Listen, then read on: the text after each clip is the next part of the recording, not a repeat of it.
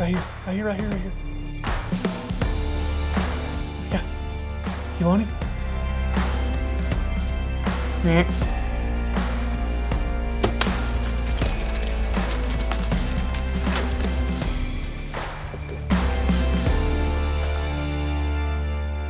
As you can tell by the road noise, you can tell we are not in the office and we're not in our new studio.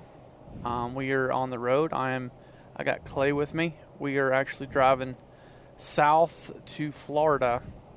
Uh, we've got several trips to Florida coming up, but um, we figured it would be a. It's on an eight-hour drive, so we figured it'd be a good opportunity to do a podcast since we're behind on podcasts and. Uh, I was driving, and Clay's like, "Well, what do you want to talk about?" And I was like, "Well, let you go through the notes and figure out what you want to talk about." And you, what'd you come up with? Uh, freelancing. I figured it would be a good one because I have freelance and I have freelance for you. So I figured we could take both sides of it and kind of put two and two together and come up with a podcast that was halfway decent. So. Yeah. Well, and I think freelancing, you know, for those of you listening that maybe have heard the term that don't know exactly what it is. Um, so you can be a freelancer in many different industries, not just the outdoor industry. You can be a freelance photographer, videographer, writer, you know, editor, content creator, you name it. Um, there's all kinds of different uh, genres of freelancing, but what we're going to talk about specifically is going to be just freelance videographers or freelance uh, producers um, because that's what we have the most experience with. I freelance edited a little bit, but not near as much as I have um, ran camera. So what is what does that mean? Essentially, you're you're your own business. You're your own. You know, you're a kind of a one man band, and the way that you make money is traveling around with your gear most of the time. Some some shows and some companies provide equipment, but for the most part, you're going to have to have all your own equipment your own drone, your own camera, your own sticks, your own batteries, your own cards. You're self sufficient. So, literally, if I have a television show or if I have a project, I call you or contact you, you show up, you video what I need done, um, you work within the style of my show or my project or whatever it may be, and then you hand me the um, the raw footage at the end of the uh, whatever the shoot is, and you get paid for those services generally on a day rate. Um, I get guys that are wanting to get into freelancing or getting asked to do some freelancing work. They call me all the time and ask me what is a good day rate. Um, day rates are based on experience and based on the the kind of equipment and the amount of equipment that you have and that you offer. Um, I've seen day rates as low as $100 a day, and I've seen day rates as high as $1,000 a day. It, uh, it all depends. Um, we have not really a set day rate, but we kind of we, we move that day rate around depending on the, the project and the client.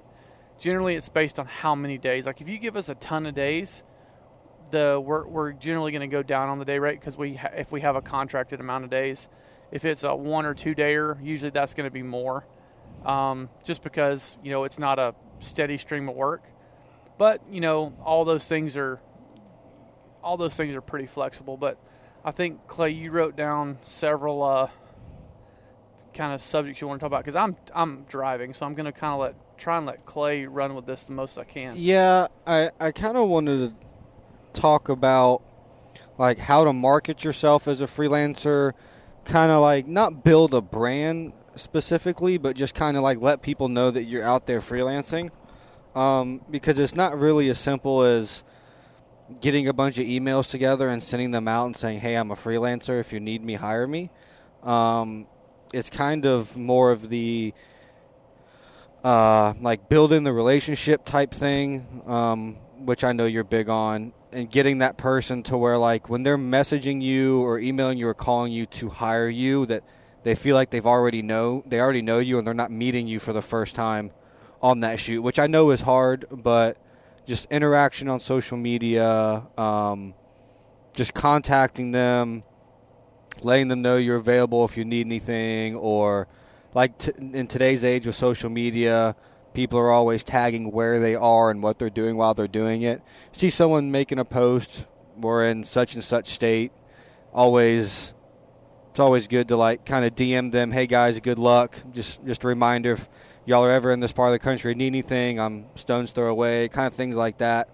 Um, and I just know with you specifically, I was always asking you questions, and it always came up about where I lived and things like that. And that's when you had me come over and help with basically the same shoot we're doing now, Yeah, but a but year a ago year ago, so Ryer could stay in the office.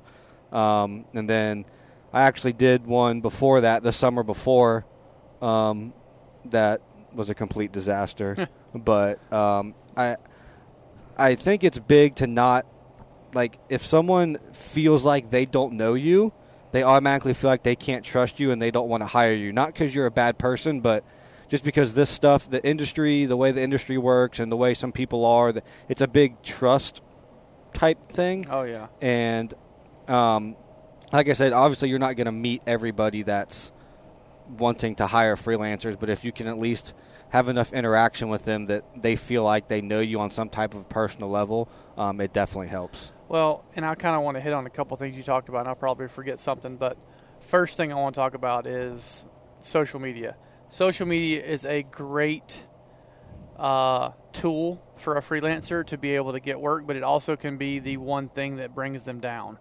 Um, I have, I've used several freelancers in the past. I have, uh, when I was at Sub Seven, we used lots of freelancers, um, and it's more prevalent now. And I have one one freelancer in particular that I that I'm thinking of that I would go back and look at his social media, bef- you know, after hunts or when he didn't have a whole lot going on, and his social media to me looked like somebody that I didn't want to have in camp.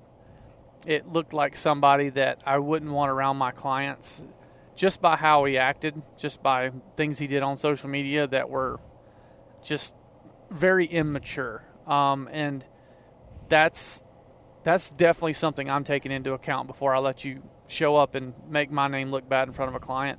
Because you know, and I've told Clay this and told Ryer this, and they know this is, you know, this not only is this industry about relationships, but it's about getting along with people and um, making sure that they enjoy being around you in camp. I've talked about this a thousand times, you know, because if they don't enjoy you, they don't have a good time with you.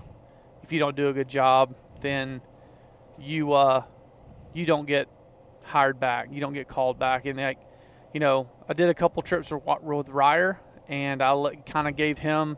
uh, You know, we talked about this yesterday. I get did a couple tri- trips with Ryer.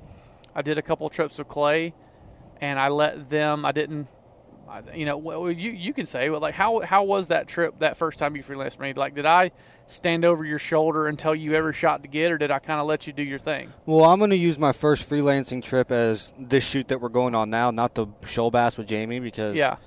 But like this one, it that was, was a terrible. That was a terrible trip. The the hunt, just so everybody knows, it was a turkey and a hog hunt with Brian and Billy. So two people, two cameras. The turkey hunt, they both hunted together. I was second angle. Caleb was was a cam, and he basically told me, "All right, this is what I'm going to need off your camera. Get it." I'm like, "Okay." Whenever we were doing talking stuff between them two, he's like, "Hey, you be the master wide. I'll follow action." Or other than that, it was kind of like the the sink or swim where I'm going to know if I did a good job or not because either the show's going to look like garbage because half of it was mine, um, or I'm not going to get a call back because I didn't do a good job. And Yeah. it was, Well, and that's kind of that's exactly how I treated Ryer the first time I ever you know had him too. Is like I kind of put the ball in his court to where it's like okay, you know, because he showed interest in trying to work with me, or he showed interest not really working with me. He showed interest in wanting to grow and do more, and uh, you know, whether that was go on to start his own stuff or whether that was to work with bigger projects. Like he showed me that he taught, you know, because he asked me questions very similar to what you did. Asked me questions all the time, and you know, I've worked with and used other freelancers in the past, other than you and Ryer, and I gave them that same opportunity. He's like, okay, look, prove something to me, and you guys are the two guys that work for me. That's because you did prove something to me. You worked hard. You did all the things you're supposed to do. People enjoyed you being in camp. Had great work work ethic. I didn't have to hold your hand. Um, you were attentive. You went above and beyond. You did all those things right, whereas other people I've used in the past have not done that. They they had that opportunity and they did the same thing. They reached out to me, asked questions, did something. I gave them an opportunity, and I was not impressed with them at all. Um, and that's the same thing with a you know if you're going to go film a client. You know I use these people for Copeland Creative on client shoots or on content shoots, and then they're not going to get called back just because I wasn't impressed at all. Um, and there is a ton of guys out there that know how to run camera. And I say all the time, you can teach a monkey how to run a camera. You can't teach a monkey how to be a good producer. Um, so essentially that was the the social media. Then I wanted to talk about that. What was the other? There was one more thing. It was the first thing that you said. And I was like, I want to talk about this. And I don't remember what it was. Uh, not branding yourself. Uh, um, well, to to grow a business, but that you want to be a freelancer. Yeah. So uh, I think it had something to do with more like, all right, how do you how do you go out and get work? Oh. You know, I think it was you know when I wanted to get work, I was lucky enough to have worked with a production company, had a lot of relationships. But if I wouldn't have had relationships, it was, which is also what I did, is you might have to work for free for a little while. You might have to just say, look, give me an opportunity. I'm not going to charge you a thing. I'm going to come on my own dime. I'm going to show up. I'll give you all the footage. You have all rights to it. Sign whatever you need to sign to give them that agreement and do a trip with them. Prove something to them, just what we just talked about. Prove well, something to them that you can do it and I guarantee you, the next time they need somebody, you might have to work pretty cheap in the beginning, but you're going to gain the experience. You're going to gain the relationships that you need to start making real money. It might take a year. It took me two and a half years, three years, whatever it was. And that that's really where it started for me was I was on a photo shoot and Baker was there and the person I was photographing I was asking like who Baker was and they're like, "Oh, Baker's this and Baker's that." So what I went over. This? Long time ago. Really? Yeah. Huh. Okay. And uh, he was like, I was like, hey man, uh, been hearing some stuff about you. This is my name. This is my contact. This is where I live. If you if you ever need anything, let me know. Because I was I was living in Daytona, kind of a unique area where it takes me a lot of money living in Daytona to get somewhere to freelance to whitetail hunt. Yeah. But I'm also in the part of the country that is a long drive from everybody else for turkey season. So I was getting a lot of last minute turkey trips that people needed someone or guides or and things like that. And um, I think Baker ended up messaging you saying that he knew someone down in Florida if you ever needed anything, and then you either messaged me on Instagram or. Is that how we originally got connected? I don't even. No, I was that. asking questions because I was listening to the podcast. Yeah. Oh, okay. But he's like, "Hey, just you were like, hey, just got your contact from Baker, this and that and whatever." So that's how that started. But, oh, I got you. Okay. Um, old Baker, the dot connector. Yeah, number one middleman in America. Yep, old Baker, gotta love him. But uh, uh, go ahead. Some of the I just wanted to kind of go into the, some of the things that you should really be looking to do as a freelancer other than like being a good person because I think those are kind of obvious. Well, you um, would think they'd be obvious, but well, yeah. they're not. But because like kind of you're like if you're a, a true freelancer and because we have some guys that we used on one particular show and they free they're technically freelancers but they filmed the same thing every time for us. Because being a freelancer, it's kind of hard to get in a rhythm with somebody when you first getting started out because you might do 10 trips over a 12 month span, and all 10 of them might be with different people. So it's hard to get in a rhythm as far as what they want, what they like, how they operate. Because um, that that was a big thing for me going in this this fall. Like I had never filmed, other than Brian, I had never filmed anybody that we work with. So it was kind of like, all right, how do you like to operate? Because it's easier for me to operate around how you've been doing it for years versus you changing the way that you do things around how I how I operate. Yeah. Because it's a lot more important that they're comfortable in front of the camera versus you comfortable behind the camera, which sounds kind of sounds wrong, but um, it's easier as the as the producer to fit into what into what they like. And going back to the rhythm thing, like watch some of their shows or their web shows and see what the style of their show is.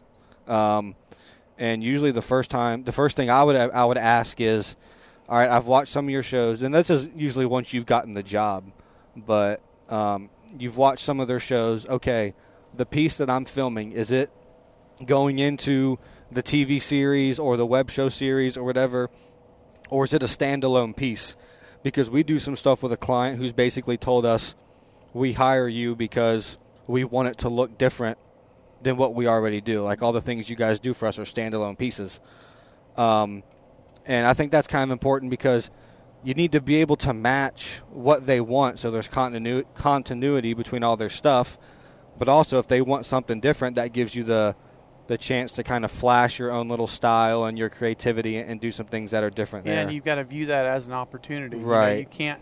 That's and that's a thing that I've noticed too with freelancers that have been doing the same gig for years and years. They get stuck in a rut, and then they get an opportunity, or they yearn for an opportunity to to change it up, and they're they're kind of lost. They're having to relearn things just because they have done done it the same way forever and ever, or they've worked with the same person forever and ever. They get in a rut doing that, and then they get another gig or that gig ends or whatever, and they go work with somebody else, and it's like they're a fish out of water. They don't know how to act because they've done it this way for so long, and this show host does it completely different.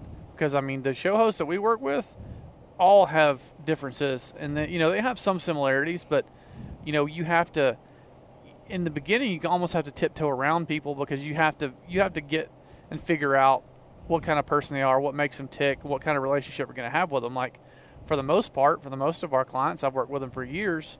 Like we're buddies. You know, we have a good time. I can talk to them just like I talk to my best friend. So it's it's uh and that makes that takes tension off of things. That makes things a lot easier. But if you're working with somebody brand new, um, that maybe a little more stiff or maybe is leery about you, it's it's hard to. It's working with people. Everything goes back to how you deal with people, um, and being adaptive. And there's going to be things go wrong. There's going to be bad days. There's going to be bad hunts, and staying positive is so important because sometimes the client isn't positive. And if you go down the negative trail with them, it never ends it never ends well. You have to stay positive even in the worst situations, um, especially if you don't know them. You know, it, it's that's a really really slippery slope is when everybody starts going to negative town with either a bad outfit or a bad hunt, bad weather, bad shot, whatever it is. I mean, because all those things are going to happen if you do this long enough. So it's uh, there's going to be bad trips altogether. There's going to be lost bags at the airport. You know, flat tires. You know, cold weather. You name it, man. It's happened to me. So it's, but it's one of those things where you learn from those things and you grow. Um, and hopefully you have and there's certain things that you'll do and, and, this is oh man i've heard some horror stories from people that like they get on a trip with a freelance camera guy and then they kill an animal and then the camera guy gets done filming and he just sits down. And that's it. He's done. He's done for the day. And when it comes time to packing out an elk or you know helping clean a deer or whatever the case may be cleaning up camp cooking whatever they don't that's not their job. And that is absolutely the way that you don't get called back if, you, if you're not willing to help with anything and everything, take out. I mean, with with Dudley, if you're not filming and editing, you find something to do. You know, you need to be working. You find something to do, um, and that's that's very important. We've done anything and everything from taking out trash to sweeping floors to cooking to guiding to scouting to whatever you name it. You got to do whatever you got to do. Yeah, I've come fault to that a few times. That we kill something and someone needs to hold a leg to gut a deer, or you know something like that. And here I am, 45 minutes into cleaning this this buck or whatever, and we've got no footage of it because the hunter and me's gone in and like try to help and be useful. Yeah. I mean, I can't tell you how many hunts that I've been on filming and then somebody else in camp kills and we just drop what we're doing and go help them Yep. pack something out or go find a deer that they can't find or I mean, you name it, man. You've got to be willing to do it even if you don't know what you're doing. you've got to be willing to help and willing to learn. Fake the funk. Yeah, for sure. Fake it till you make it. Act like you've been there before. Yeah. The uh, the next thing I want to talk about is um, usually most of the time the people that are contacting you about doing the freelancing are other producers for the show or, or things like that, and uh, if not, it's a good thing to like we just I just we just got contacted for a shoot in uh, Texas that I did. Um, and I had to get a hold of the editor just to ask as far as uh, workflow things, what picture profile he likes. Um, we filmed it in 30 frames a second because it was going to be for TV, um, and just kind of because sometimes we you'll get these jobs, and if you're good enough editor, you'll be the one editing it. But if you aren't the one editing it, it's always good to get a hold of the editor or one of the other producers um, and ask them like, hey, what camera settings you want me in to make it easier for you guys on your end? Because if you're the second or third camera on a shoot, and then they get all their stuff back, and you were filming in 30 and they were in 24, or they're in S log and you're in like a standard picture profile or something like that, it, it I don't want to say it makes you look bad, but it kind of does because you didn't ask, you didn't take the time well, to, to, to find that, those things Not only out. that, if they've been using other freelancers and they used you one time, and you took that extra step to make sure it was easy on the editor. Yep. Well, next time they need a freelancer, the editor's gonna say, "Hey, call that guy because he did a good job and everything in his everything in his folder structure was organized." Like, I will, I'd rather edit his footage than that bull crap I've been sent. You know, getting getting sent and. It's the little things, man. You've got to be good at the little things. You don't have to be the best shooter. You don't have to be the best editor. You don't even have to be the, the best best good friend in camp. But if you do all the little things right, I'm going to say this again. I know y'all get tired of hearing it. If you answer your phone, you reply to emails, reply to texts, do what you say you're going to do, be organized, be on time, do those things, I'm telling you, you are going to go far in whatever you do. It's literally that simple. You can be dumb as a brick as long as you do those things. You will have work. I don't care if it's running a camera, I don't care if it's editing, I don't care if it's digging ditches. If you do those things, you will be fine. Yeah, I wanted to go back to the the marketing yourself thing real quick because I thought of something. It's kind of a slippery slope um, freelancing because you don't own anything that you do. As soon as you hit record, you don't own anything except your gear if you're using your gear. Um, but it's also kind of hard to market yourself and show your work if everything you do someone else owns and you don't have rights to it. Um, so once I got to camp, it was always something I would do is I would pull the whoever I was filming aside and be like, "Hey man, like obviously I'm freelancing. Is there any way I can get one or two pictures, maybe three or four that you guys approve beforehand that I can take, you know, just for social media and give y'all credit for them, but I don't want to like do this big shoot, not have one or two things to to market myself with? Because as bad as it sounds like if you say you freelance for a Kip Campbell, well, says looks pretty good on your resume if you got to say you freelance for a Kip Campbell or a Greg Ritz or a Spy Point uh, web series, and if people don't know those things, um, they they don't know how well you can be trusted or if you've been used before or or something like that. So that's one thing I've always done is, hey, do you mind if I take one or two pictures, you know, for myself and and market them? And I always ask for permission to make sure that it was okay that I posted whatever I was going to post, Yeah. but. Well, Um, and that's that's important to. I, I mean, I would even take it a step further as to I would have some sort of, you know, I, I, and you also need a way to protect yourself in this business because there's a lot of freaking shysters that are fly by night television shows or web shows that will have you out there to film, send you home, and never pay you. Um, and it's not enough money for you to go fight in some sort of court system on a civil case. So I would even take it a step further to where, hey, look, you know, you have a simple agreement drawn up. You know, you can probably find one online that's like, hey, this is my day rate. You're responsible for expenses. Um, you know, I'm going to be gone from this day to this day. You know, can you sign here? You know, we have contracts with all of our major clients, so it's it's, it's a really important thing for you to do. Um, and you know, put that in your contract. You know, say, hey, I want to be able to use um, select clips or pictures for my promotion eh, with your approval, and that's really important. You know, I've had yet again people that have I've hired to do freelance work that use clips and footage and pictures that they are not supposed to have or use, and they surely didn't get permission for them. That is not a good look. Um, that is something that is like like you know, I don't know who said it, me or you, but the trust thing in this business is immense because if you don't have, if the client doesn't trust you with their footage, you definitely aren't getting called back because, you know, I've got footage of just about every person I've ever filmed that wouldn't be good for them if it saw the light of day, whether it's embarrassing or whether it's who knows. But they also know that that will never ever see the light of day because if that does one time, we never get called back. You know, so that's very, very important. Um, Unless you're Brock and you trip over Yeah, friends, that's going to be posted everywhere Yeah, multiple sure. times. But That's just because we love Brock. but you know, there's I mean, you know, people go to use the bathroom in the woods and they leave their mic on. It's really funny to us when we're editing, but we're not going to post that kind of stuff.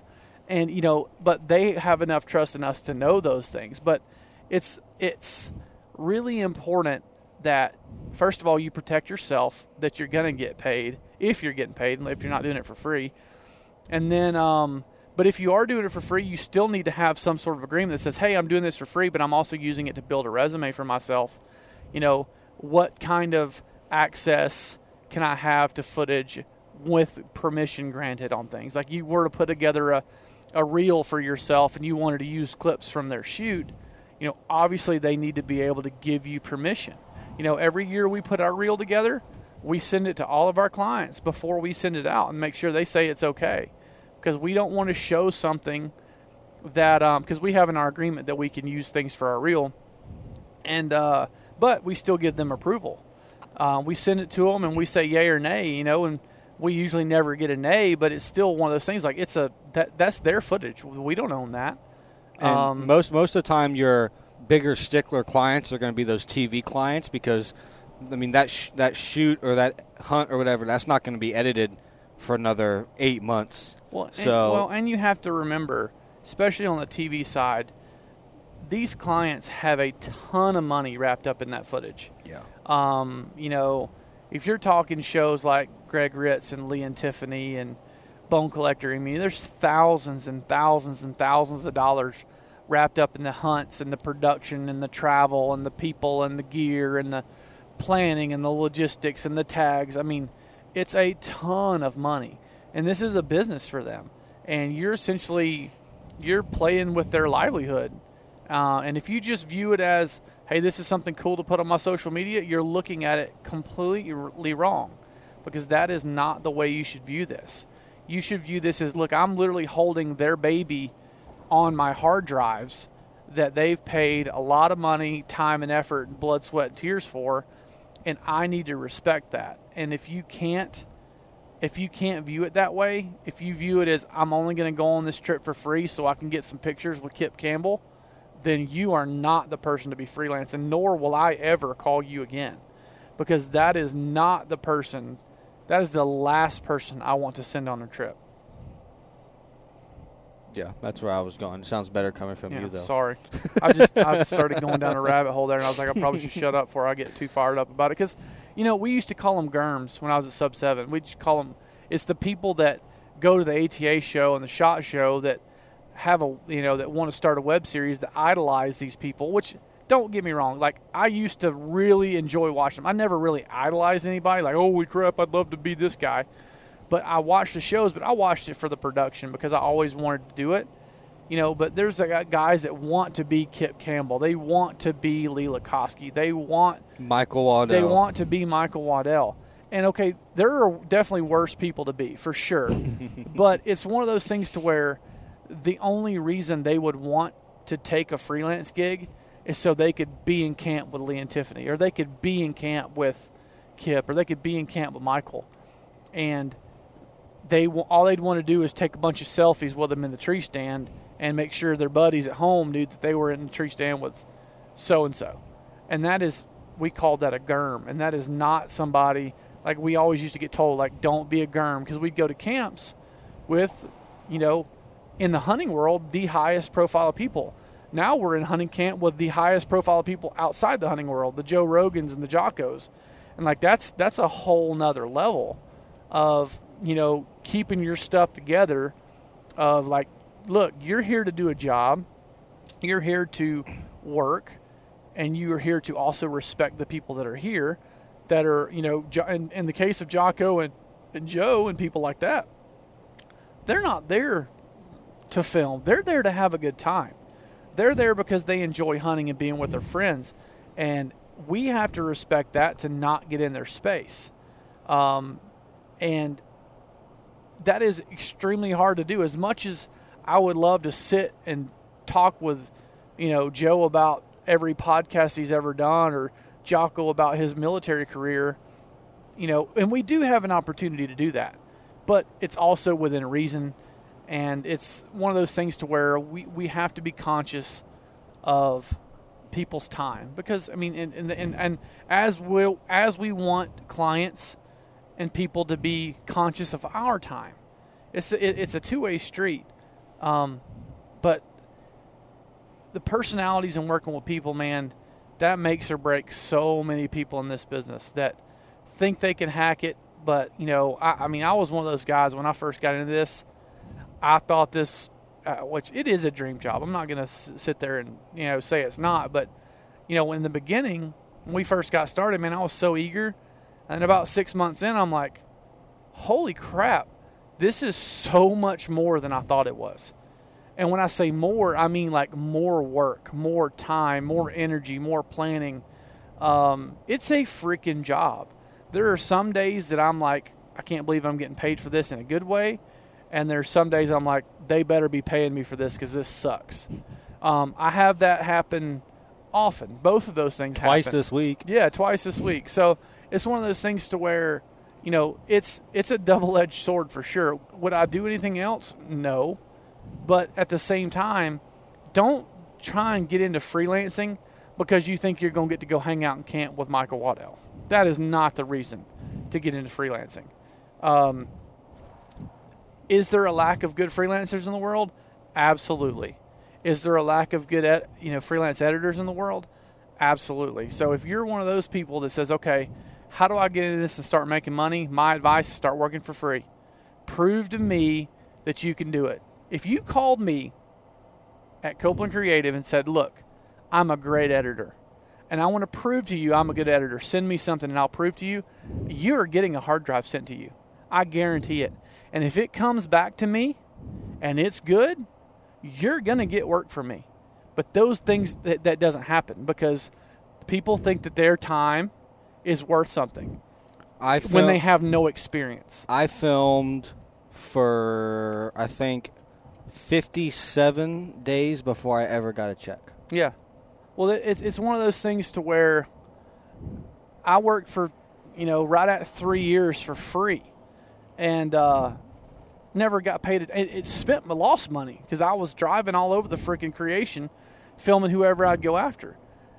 Would I have loved to gotten paid? Yes. Was I worthy of being paid? Absolutely not. I didn't know what I was doing. I had no credentials. I had virtually no experience except what I'd created on my own and I wasn't, you know, if somebody had paid me, I would have felt I would have felt awkward because I was like, well, I, I mean, I'm not worthy of being paid right now. I But was if- I but- was charging two hundred dollars a day and felt bad for that because I wasn't even worth that. Yeah, so it's one of those things to where if you if you called me and said, "Hey, look, I'm I'm an editor that's trying to learn, or I'm a proficient editor that is looking for an opportunity for work, um, and I want to prove to you," that's how I got half of my clients when I left Sub Seven to go out on my own. I freaking just cold called people and was like, "Hey, look, I you know, here's my resume, here's shows that I've done." send me some product and let me prove to you that I can do a good job. They sent me some product. I did what I said I was going to do, and I'm still working with the majority of those people to this day and, and getting paid to do it. Is that going to work every time? No, it's not. People are going to take advantage of you. Well, when you met Dudley for the first time, you were there filming somebody else, Mm-hmm. editing something for them, and Dudley had Sharon Dropbox you something, and you edited it for him there in camp, and Yeah. that's how that started. and that was I didn't charge him for that, but that that relationship and that whatever it's been. Is that was 2017. So started working like getting paid in January of 2018. So, I mean, what is that? Three years? Yep. Three years. I've been gotten work from literally being in camp with somebody, had downtime, and I was like, "Hey, what do you need done? I'll do it for you." I didn't. I wasn't worried about getting paid for that. Like I had somebody. I can't remember where I was. They said that uh, they were in camp and they were shooting, and somebody asked them, "Hey, can you uh, can you put a little you know quick edit together for Instagram? You know, because in the middle of the day you're not doing anything." They're like, "No, that's extra. You're gonna have to pay me extra to do that." I'm mm. like, "What?" Like, dude, they paid for your time. You are theirs for the day. And I tell my clients that, like, look, if you want me to edit, it's going to be on a laptop on the road. It's going to take me a lot longer to do it. But if you that's what you want me to do, that's what I'll do. You know, but it it usually it doesn't make financial sense for us to be editing on the road. But if you want me to put you something together in the middle of the day, in a heartbeat, I couldn't believe that that was the the guy's mantra. It's like, yeah, if you want me to edit, I'm going to charge you extra for that. I'm like, dude, guess who's not getting called back? You. But I was there working for somebody else, downtime in the middle of the day. Dudley wanted to shoot his bow. Went and took some pictures. He loved the pictures. It was a bow release, wasn't it? Uh, it was the RX1 bow release. Yeah. He took some pictures, and uh oh, got an accident ahead. Um, yeah, he I did some pictures. He loved the pictures. He said, "Hey, do you edit?" And I'm like, "Yeah, I edit." And he's like, "How quick can you put together a hunt?" And I'm like, "You got the you got the footage." He's like, "I can have it here in ten minutes." And I said, I was like, if it's not a ton of footage, you know, hour or two. He's like, really? I'm like, yeah. Sends me the footage. Sat down. He's over my shoulder. I cut it in whatever it was, an hour or two in the middle of the day. He's like, that's pretty freaking good for the footage that you had. I'm like, well, I was like, you know, it's not perfect, but you know, there's not a ton here to work with. So because well, it's Dudley, so you know, but um, he's like, can you like export that and put it on my YouTube? I'm like, give me the login. Gave me the login, uploaded it, done. Never charged him a dime for it, but that got me. I don't even know. I'd have to go back and look, but it's made me a significant amount of money over the last three years Yeah. just from taking an hour out of my day. Um, and and that not what I say that not even the money I've made from Dudley. It's the people that we've made money because of that Knowing knew that we worked with Dudley. Yeah. That are like, hey, you know, Dud, who should we call for this? He's like, call Caleb. You know, rent guns and gear, Brock, Black Rifle, all those came because of Dudley. You know, and that's like you can't put a price tag on that. Um, but it, it's you know Rambo. I got Rambo just because I told him to send me. A, I was like, hey, you guys send me a bike and I'll give you three videos and images for nothing. And I'm sure they had done that with other people who just flat out lied to them and took the bike. Never got a bike. Yep. They sent me that. I turned their mo- their their videos around, and I've been doing their video content ever since. It, it's it's it's not rocket science. If you tell somebody you're going to do something, you do it. Yep. Simple as that, and do a good job. The last thing you had was freelancing versus working for a production company. Oh yeah. You so only got 19 minutes though till we're there. So Oh yeah. Well, that's I shouldn't talk 19 minutes about that. Surely to God. Um, well, what's your take on it? You know, you've done both roles. Um, as far as my bank account, it's a lot less stressful freelance uh, working for a production company and getting direct deposit than it is trying to figure out where my next paycheck's Well, coming that's from. that's and that's exactly what I was going to say. It's like, look, I've I've done both. I've actually done all three coins. So, I worked and got a salary when I was a sub seven. It was it was a lot of work, but there was no you know virtually no stress on me other than figuring out how to you know shoot this next shoot, which is very little stress compared to what I have now. And then it was the freelance thing was when I left sub seven and I was just freelancing for that year. It's like, okay, I have nothing on the schedule this month. How and, and and luckily for me, I knew how to edit, and that was what really kept me. afloat. If I would have just done freelance filming that year, oh, I'd have been screwed.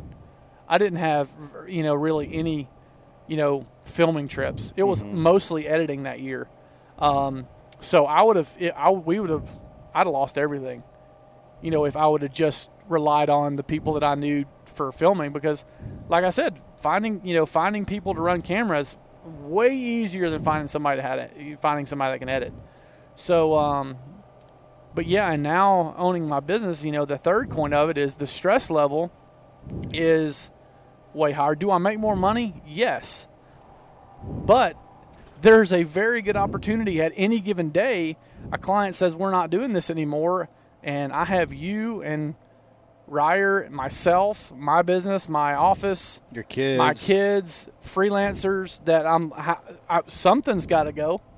You know, it's like that's the stress that I carry every day. So, you know, and, my, and I think the perfect example of this would be my dad. So my dad used to um, own a construction company, pretty decent sized construction company back in the glory days before Obama, and um, you know, made tons of money for a little while. Where right there when the, right before the housing market crashed, and uh, and when the housing market crashed, his his business went down with it because you know it was directly tied to the housing crisis.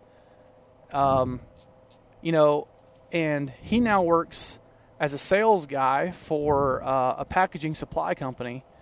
And I talked to him about it not too long ago. I was like, Dad, which one do you, uh, which one do you would you rather have? Would you still like to have your business, or are you happy where you're at? And he said, at this point in my life, which he's got grandkids now, and both his kids are grown, he's like, I wouldn't, I wouldn't, I wouldn't own a business again right now. He said the stress of, you know, making money and, and staying on top of technology and all those things. He's like, didn't I, I just I don't think I could do it at my age. He's like, but if I look back on it, all the stress, all the time I was away, he said, now how little I have to, like, I virtually have no stress. I make pretty good money. He's like, I don't feel like I have to work real hard to get it. He said, I just, he said, I, I used to think the only way in life was to own your own business. He's like, I don't know if that's the case anymore. I think it's got everything to do with your personality. Yeah. You know, I was always a guy that wanted more. You know, but when you want more, you have to risk more. Um, it, it, it's a it, double-edged sword again. It's like it's a feast or famine type thing. You know, some months some months for Copeland Creative are wonderful, some months not so good. You know, so it's I don't know. I don't know what the best answer is, but I know as a freelancer doing your own thing, you know, right off the bat, it's going to be really tough. It was it was easier for me to get into a rhythm here than it was freelancing because freelancing, I mean, I could go three months without doing Oh, anything. Because um, not I not the I wasn't only doing I was actually doing very little hunting stuff when I was freelancing. Um, that's really the only freelancing I did was the hunting stuff. So I was doing very little of it on a consistent basis, just because, like I said, where I lived and stuff. But here, like getting in a rhythm, a lot easier. Staying up on things, it's a lot easier when the work's consistent here than it was when I was freelancing hunting stuff. Yeah, and, and, and that's and it's it's nice to have that. It's nice to work with a team. That's what I missed the most when I was freelancing is having a team of people that I could work together with, bounce ideas off of, show them my work. Like, what's this look like to use? Is this great? Does it suck? You know, what's it missing? What part of this edit needs fixing? You know, how'd I do running camera? What would you have liked to seen? Well, when you're by yourself, you generally don't get that feedback unless you have a really good show with a really good editor who takes the time to give you that feedback. Um, which, in the case of, you know, if our freelancers ask me for my opinion, I would I would give it to them whether they liked it or not. So you've got to be ready to take constructive criti- constructive criticism as well. But um, the the stress level is going to be higher. The potential to make, I mean, if you're a great freelancer, you've got great equipment, you can make some serious money, but you are going to burn the roads down. If you're if you if your uh, day rate is five hundred dollars a day, which a really good freelancer makes about five hundred dollars a day with great experience, great equipment. You don't have to hold their hand. You know you're going to get a good product every time you send them out, and they're going to be great in camp. That guy can ask for five hundred dollars a day. You have to to make hundred thousand dollars. You've got to be gone for two hundred days. Think about that. You've got to be gone two hundred days a year busting it every day of 200 days. That is a bunch of early mornings. That's a bunch of late nights. I don't even think there's 200 days worth of hunting season. You'd have to be doing everything: turkeys, deer, bow fishing, summer scouting, Exotics. food plots, exotics, Africa. I mean, you've got to burn it down. The only guy I've ever known that could do that many consistently was Stephen Bulware. Um, Bulware used to make really good money, but but that's that's net. That's not. I mean, that's gross. That's not net. You know, you're obviously going to have expenses in there that you're not going to have covered and things like that, your equipment and all that. But I mean, you got to th- you got to put that in perspective. And if but if you're also one of those guys like me in the beginning, that I didn't care if I made a ton of money. I just wanted to hunt. I just wanted to do this. Um, if that's your if that's your um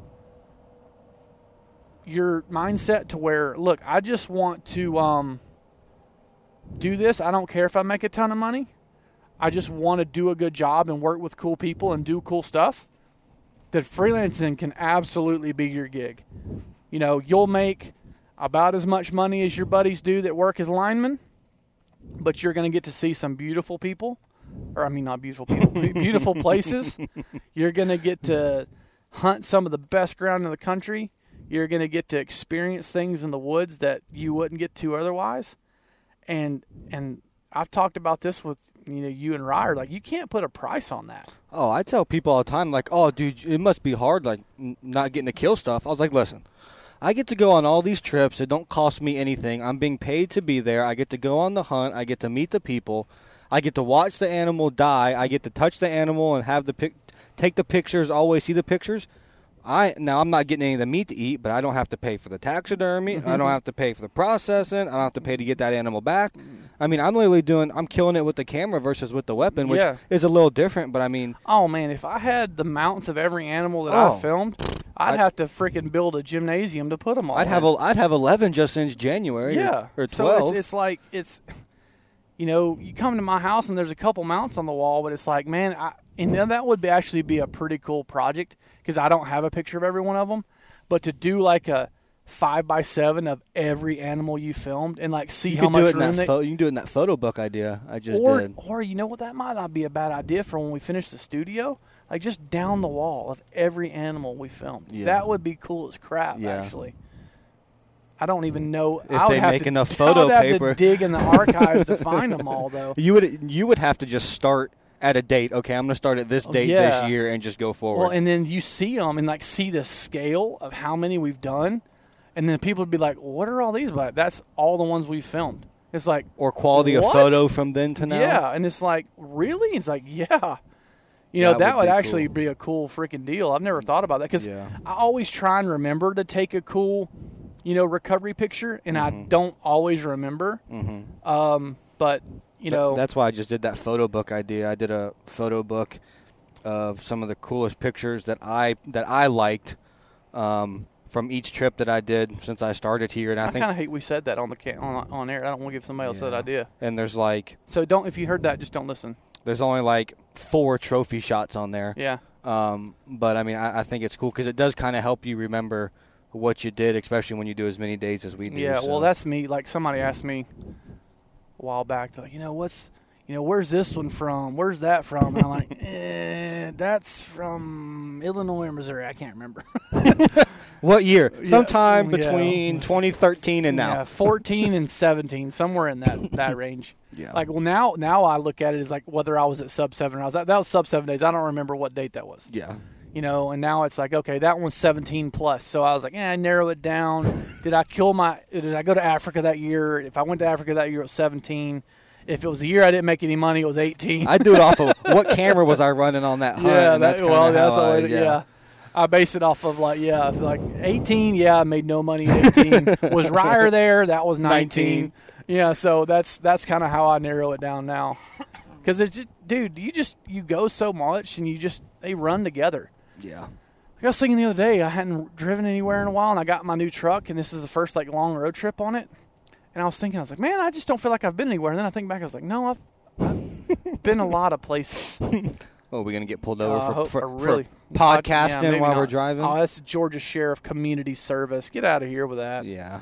All right. Well, I think that's we're gonna wrap it up with that. We're literally about to pull into uh, I s- well, we say camp. It's really Billy's house. So, um, no, I think that was a good one. We went yeah. talked almost an hour. Yeah. So if you didn't get something from that, then uh, you need to find a new podcast. Sorry about it. All right. Peace. See ya.